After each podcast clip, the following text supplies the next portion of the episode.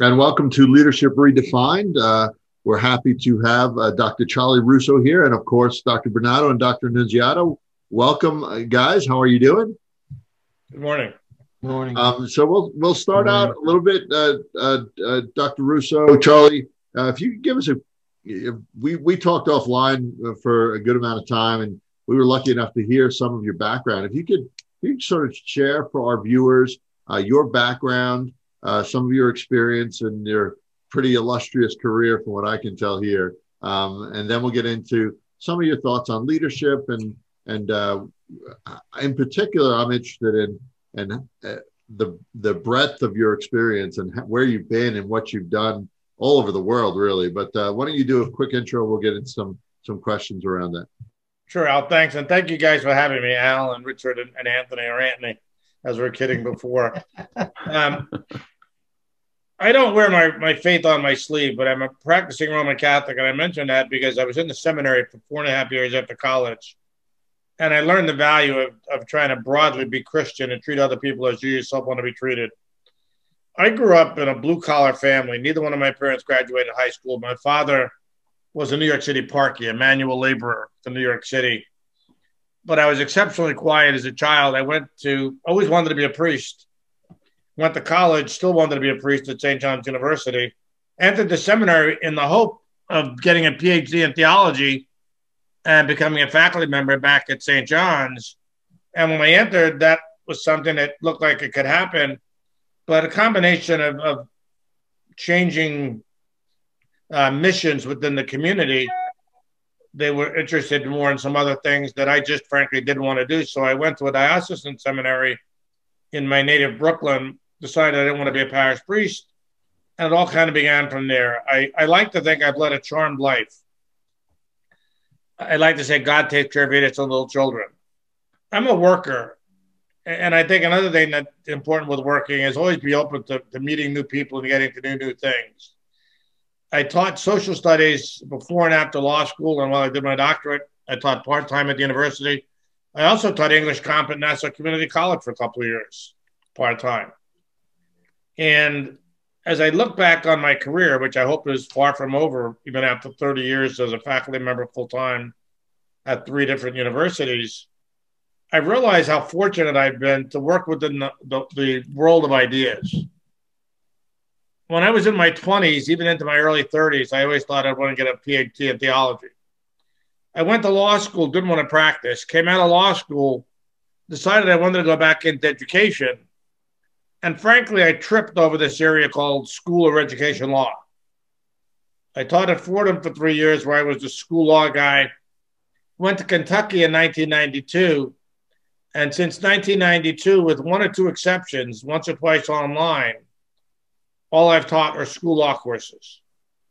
I've been very fortunate. As I'm sure you know, in departments ed leadership, law is one of the areas where somebody can, in fact, does get a, a special line in addition, here at Dayton, I finally, a number of years ago, was was granted a joint appointment. So I'm half time in the School of Law, and I'm half time in the School of Education.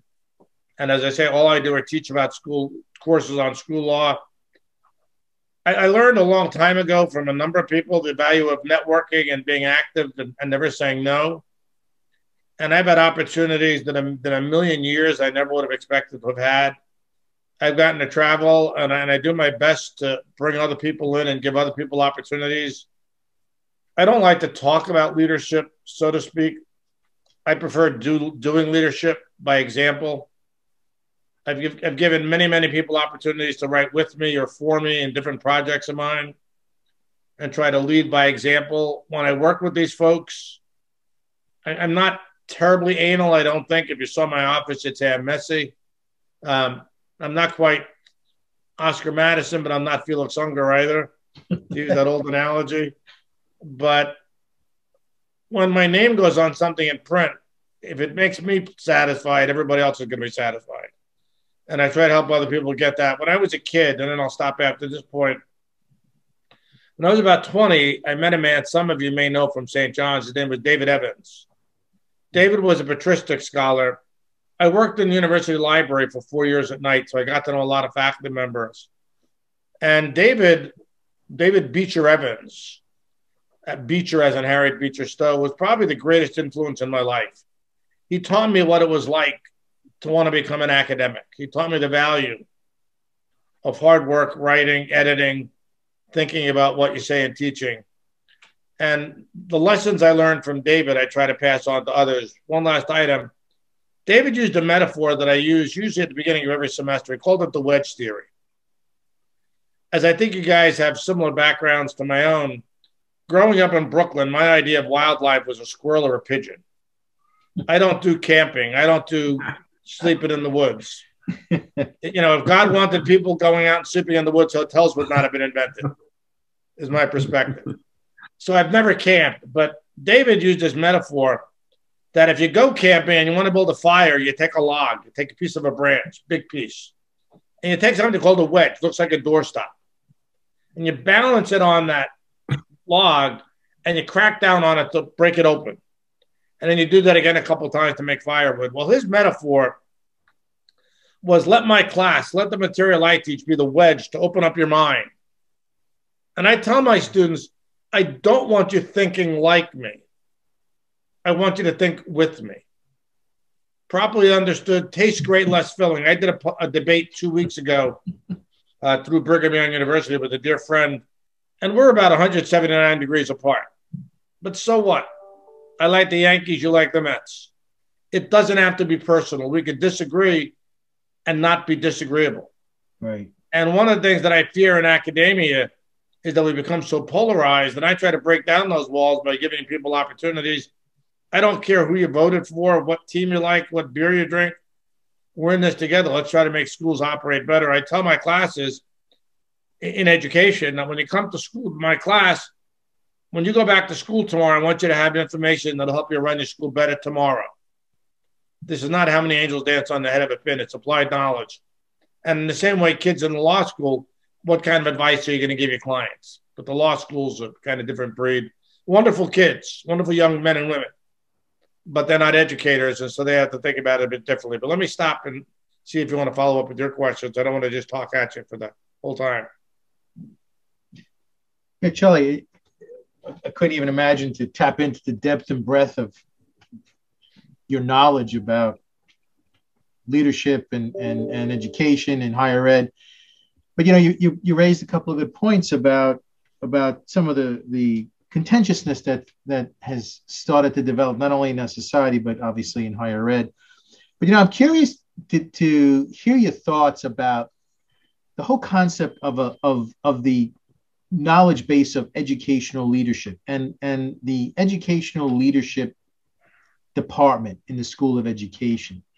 Um, there's another contentiousness that I find, and that's the one between the practitioner and the researcher. And I'm just curious, you know, as to your thoughts and and and some of your your experiences uh, about that that that situation. Sure. Well, thanks, Andy. Um, two things come to mind when you were talking, and a little bit when when uh, when Al was mentioning it before. A thought that is in the back of my mind. I guess I don't always have it right out here up front, but I think it kind of exemplifies some of the things I try to do. Is this whole notion that was big, I think, in ed leadership circles about 20 years ago, maybe still there a bit, but frankly, I don't write, I don't speak, I don't think, frankly, very much about anything if it doesn't have law in it as it relates to school leadership. Mm-hmm. But that concept before I get to the practitioner uh, academician distinction, is servant leadership. We have to lead by example, whatever we do. Um, I tell my students, and I did, I just did two presentations as part of a team from the University of Dayton. One was to Colombia, South America. The other one was to Argentina through some of our programs. And when I talked about, I try to explain to them, and again, it's a little bit different in overseas. I know you guys have traveled, but I've been real fortunate to speak in a lot of different places. The night before we got locked down a year ago, last February, my wife and I were scheduled to travel to Brazil, where I was going to give a talk on sexual harassment on Tuesday. Monday night at nine o'clock, the university said no more foreign, no more international travel. I would have had four million miles this year on Delta. Wow! I'm still a little bit under 3.9 But as I said before, they don't invite me for my good looks. So I think servant leadership exemplifies what I try to do. Don't talk about doing it, do it and bring other people in. Um, Anthony, you raised one of the, I guess it used to be called the $64,000 question. We might be old enough to remember that. Now they call it, I think, the millionaire question, although I've never seen any of those, any of those game shows. And, you know, I, I think the, the, as it's called, the scholar practitioner, and, and bear with me for a minute. I hate the word scholar. To me, scholar is a value word. I would never call myself a scholar. If somebody says I'm a scholar, I thank you for the compliment. I'm an academic. I teach at a university. I do some writing and do things like that. But in line with something I said before about law and education and educational leadership, and we're all in this together,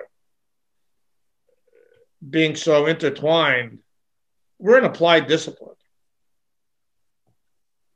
I like sitting around with my friends at the Education Law Association meetings and arguing about Breyer's perspective as opposed to Thomas or Alito as opposed to uh, Sotomayor. And that's great stuff for a bunch of academics and a bunch of lawyers. But I don't cover that too, too much in my School of Ed class, except on an occasional riff, because they need to know practical material. How are you going to make your school run better tomorrow?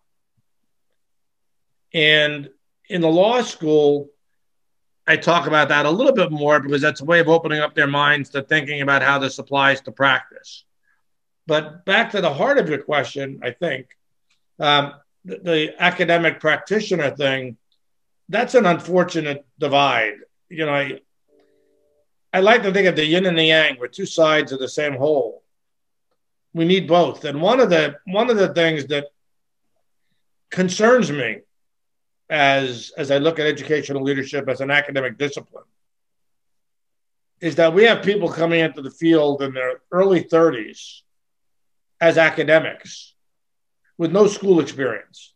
Mm-hmm. I will readily tell you, and I will readily admit, I was not an administrator. I did my internship at St. Mary's Boys High School, and in my last year, I got to do some low level administrative duties. That being said, as I as I tried to plan out my career, and I've had a great deal of good fortune that it fell into place. I was not looking to be a mainstream ed leadership person. I I taught 11 different preps at Fordham in three years. I now teach school law, higher ed law, special ed law, sports and the law, religion and law. And I only teach the latter two only occasionally. Mm-hmm. I teach school law four times a year at my university. I also teach it at Fordham in the summers, and I've taught at other places. So that's who brung me. You might be familiar with law school, Foundation Press. This is my textbook. I just keep it out because I use it when I teach. Yep, I know um, it is. Yep. I know the book. Yes, it's you know it's what I live for. But back to the to your, your real good question, Anthony. We need people who've been there, done that. Nobody wants to go to school and hear war stories every day. But when I teach, when I try to teach, I think I could speak with a little more authenticity by saying, look, when I was a teacher, this is what happened. When I was doing a, a suspension, you know, meeting with a father, here's what happened. Mm-hmm. It's not just reading it from a book. Now, on the law school side, I don't have that practice experience. I didn't want to be a practicing lawyer. But I've got the law degree, which gives me the confidence to get in there and talk about it. And I know some people at the law school get a little frustrated with me, and that's their problem. I grew up in Brooklyn. I don't take that stuff. Plus, I still play ice hockey, so I don't mind pushing and shoving. Um, but I like to say that I have the law degree. I didn't practice because I'm a teacher first and I have a JD second. I need to be a good teacher. I've, I've published a fair amount, my ego mm-hmm. aside. But you know what? It's all meaningless if I can't get up and explain to people in a classroom what it means. Exactly. Yeah. Just this morning, I got an email from one of my former students asking me some issues about practice. And, and I, I, I answer those with a certain amount of pride that they respect me enough three, four years down the line to still come back and ask my advice on questions. To me, that shows that I've made the connection between the theory and the practice. The theory is wonderful, practice is wonderful but you need to have the two together. They have to be mixed in such a way that you can't distinguish exactly between the two. And as I look at the the uh, the, the uh, field, I see more and more people coming in who are only, in theory, academicians, scholars, as they call themselves, but they don't know how how to make the trains run on time. You know, I learned my first couple of years at Fordham. We had a guy who had been superintendent at District 12 up in the Bronx, Ted Weisenthal, the youngest sergeant in the United States military in World War II for a while. He finished first in his class in basic, first in his class in advanced school. He was a tail gunner. He didn't talk about leadership, he did leadership.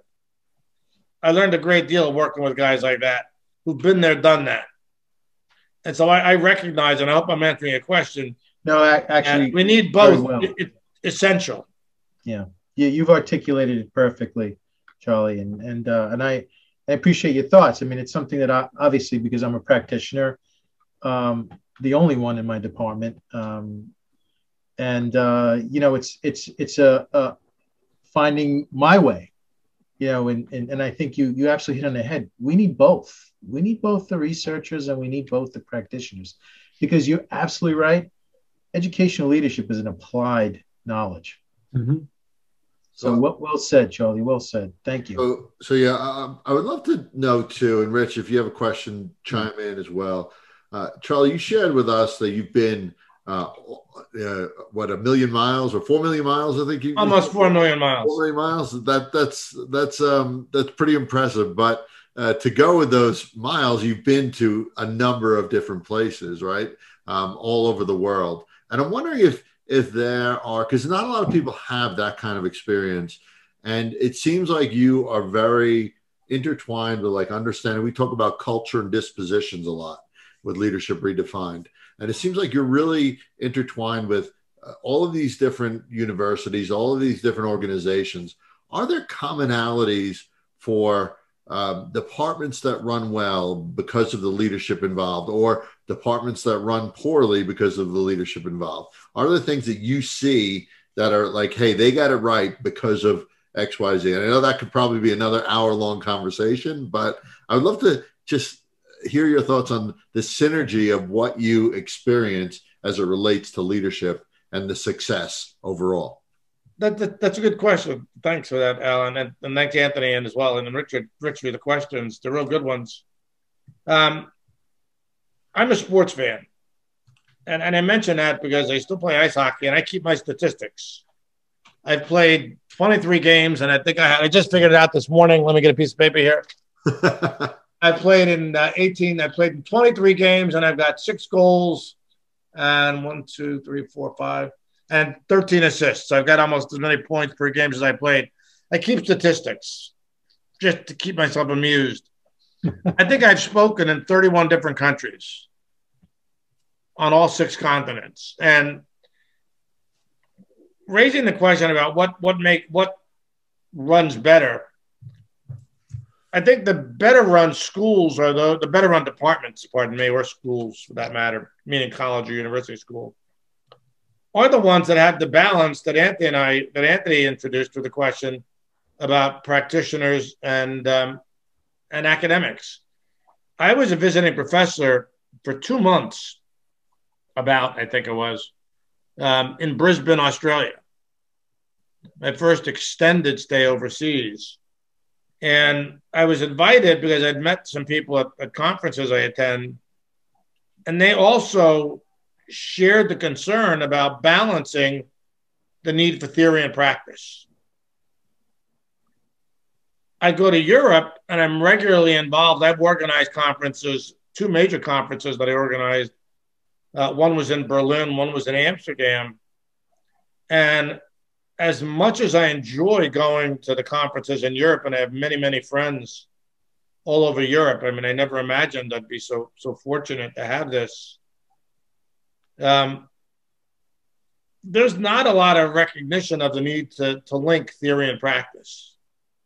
It's mostly abstract instruction about the law, which is important, but doesn't inform educational leaders. On the other hand, I know I'm just trying to juxtapose another conference I attend pretty regularly is up in Canada. the Canadian Association for the Practical Study of Law and Education. That's a mouthful. The Canadian School Law Group. But they've got practical right in their title, so they recognize the need. And in most of the programs that I know of, I've not been a visiting professor in Canada yet for some reason. I have to get somebody to invite me up and give a talk. Um, they recognize the need, the different people I know in different institutions, to tie, to link that theory and practice together. I've been to China a, a number of times, and I think they're trying to get in, get involved in the same way. I think they're trying to recognize that they have to bring this down into the schools. It's a more centralized model than we're used to, so it's going to take time. And Australia and New Zealand are, are pretty localized. They're not a big centralized government, so they recognize, as I started with Brisbane, um, that you got to tie together what goes on in schools from nine to five or nine to three or whatever to what goes on at the university. We're not two separate and distinct parallel tracks. Right. We're running down the same highway together. And yep. I used to teach for the college in New Jersey in Mallorca, Spain. Tough job. Somebody had to go to the Balearic Islands, Mallorca, for two weeks in the summer. Really tough on the family. We all went. And the beginning of a semester, you do your bona fides, you know, who you are. And I said I was a visitor, and it was, by the way, it was probably 75, 80% Americans teaching internationally and a collection of people from other nations, depending on the summer. And I'd get up and talk a little bit about who I am. And, and you know, your reputation carries over one summer to the next. But I'd said I was a visiting professor in Brisbane. And at the break, this big hulking guy in my class who's Australian came up, grabbed my hand, said, I got to shake your hand, Yank. You're the first one who got it right. You said Brisbane, not Brisbane.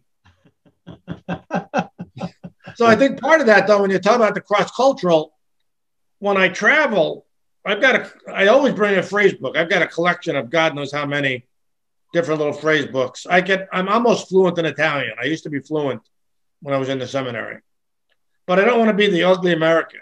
I at least try to say hello, how are you, thank you, and that sort of thing to show that I recognize I don't expect you to accommodate me.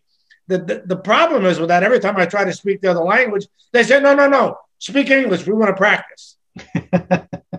but to me, that's a form of leadership, trying to set an example for others to try to follow. And I've invited many friends and colleagues to accompany me on these trips if they want to. And, and some have taken me up on it. So I hope that's responsive. But I, I think they're, they're aware of that and recognize the need to continue to make education and law, my particular specialty, mm. um, practical, not entirely abstract. Yeah, and I love I love how you're talking about the connections and relating, and it speaks to empathy, understanding, of being approachable, um, opening lines of communication as well. Rich, I, I, would love to to talk to Charlie all day here, um, but we're, we're, we're coming up on wrapping up. Rich, any closing thoughts or, or uh, final comments uh, around what we uh, just discussed with uh, Dr. Russo? Yeah, I'm going to try to do the Eric Sevareid, but it's going to be impossible. Uh, but I will give it a crack. And uh, Charlie, I've been un- uncharacteristically quiet because I'm just trying to absorb. And then you and I know each other very slightly, and I certainly have enjoyed uh, our, our, relationship and appreciate and I'm grateful for our, our relationship. And we'll have to meet and up at Disney one of these trips. That's, that, that's one of these years we're going to make that pull that together. Maybe we'll write an article about that someplace along the way. But you know what it is? I, I, I'm putting you. I, the other two guys are going to be uh, laugh when I use the word I'm going to use. There's about five buzzwords I use, and here's one of them. Uh, uh, the sum as an SUM of you in terms of just listening to how you responded to the few questions we are able to get into our 20 minutes together is really not it's just i just can't do it. I'm not able to distill it nor would it do you justice nor to our listeners to try to uh, uh, say this is what this man said. Put it in your pocket and make it part of your soul. It would be impossible to do that. But, nice. uh, but here's some things i did hear. I heard humility a quiet humility. You weren't wearing all those uh, all those degrees and all those six continents and uh, books and articles and presentations that you weren't wearing them on your sleeve so that we would worship at your feet. None of that. What you were doing was, was just sharing with us how the sum of your experiences has transformed you into what you're able to do for other folks. And uh, I think all of us are really appreciative of that. I mean, I have other words here. You certainly have provoked and catalyzed.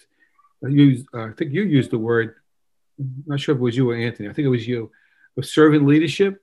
And again, you weren't beating, the, beating us over the head with that, but you were certainly uh, uh, demonstrating that in the, in the deepest sense I can po- possibly uh, express in the few more seconds I want to talk here. And you helped me recognize how we can and should, should um, be committed to a, a, synthesized purpose of helping other, empowering other folks to blend those kinds of experiences to make leadership work for kids in organ in school organizations rather than put them into and this is a very trite word to use but here it comes uh, silos that we sometimes find ourselves in especially in higher ed.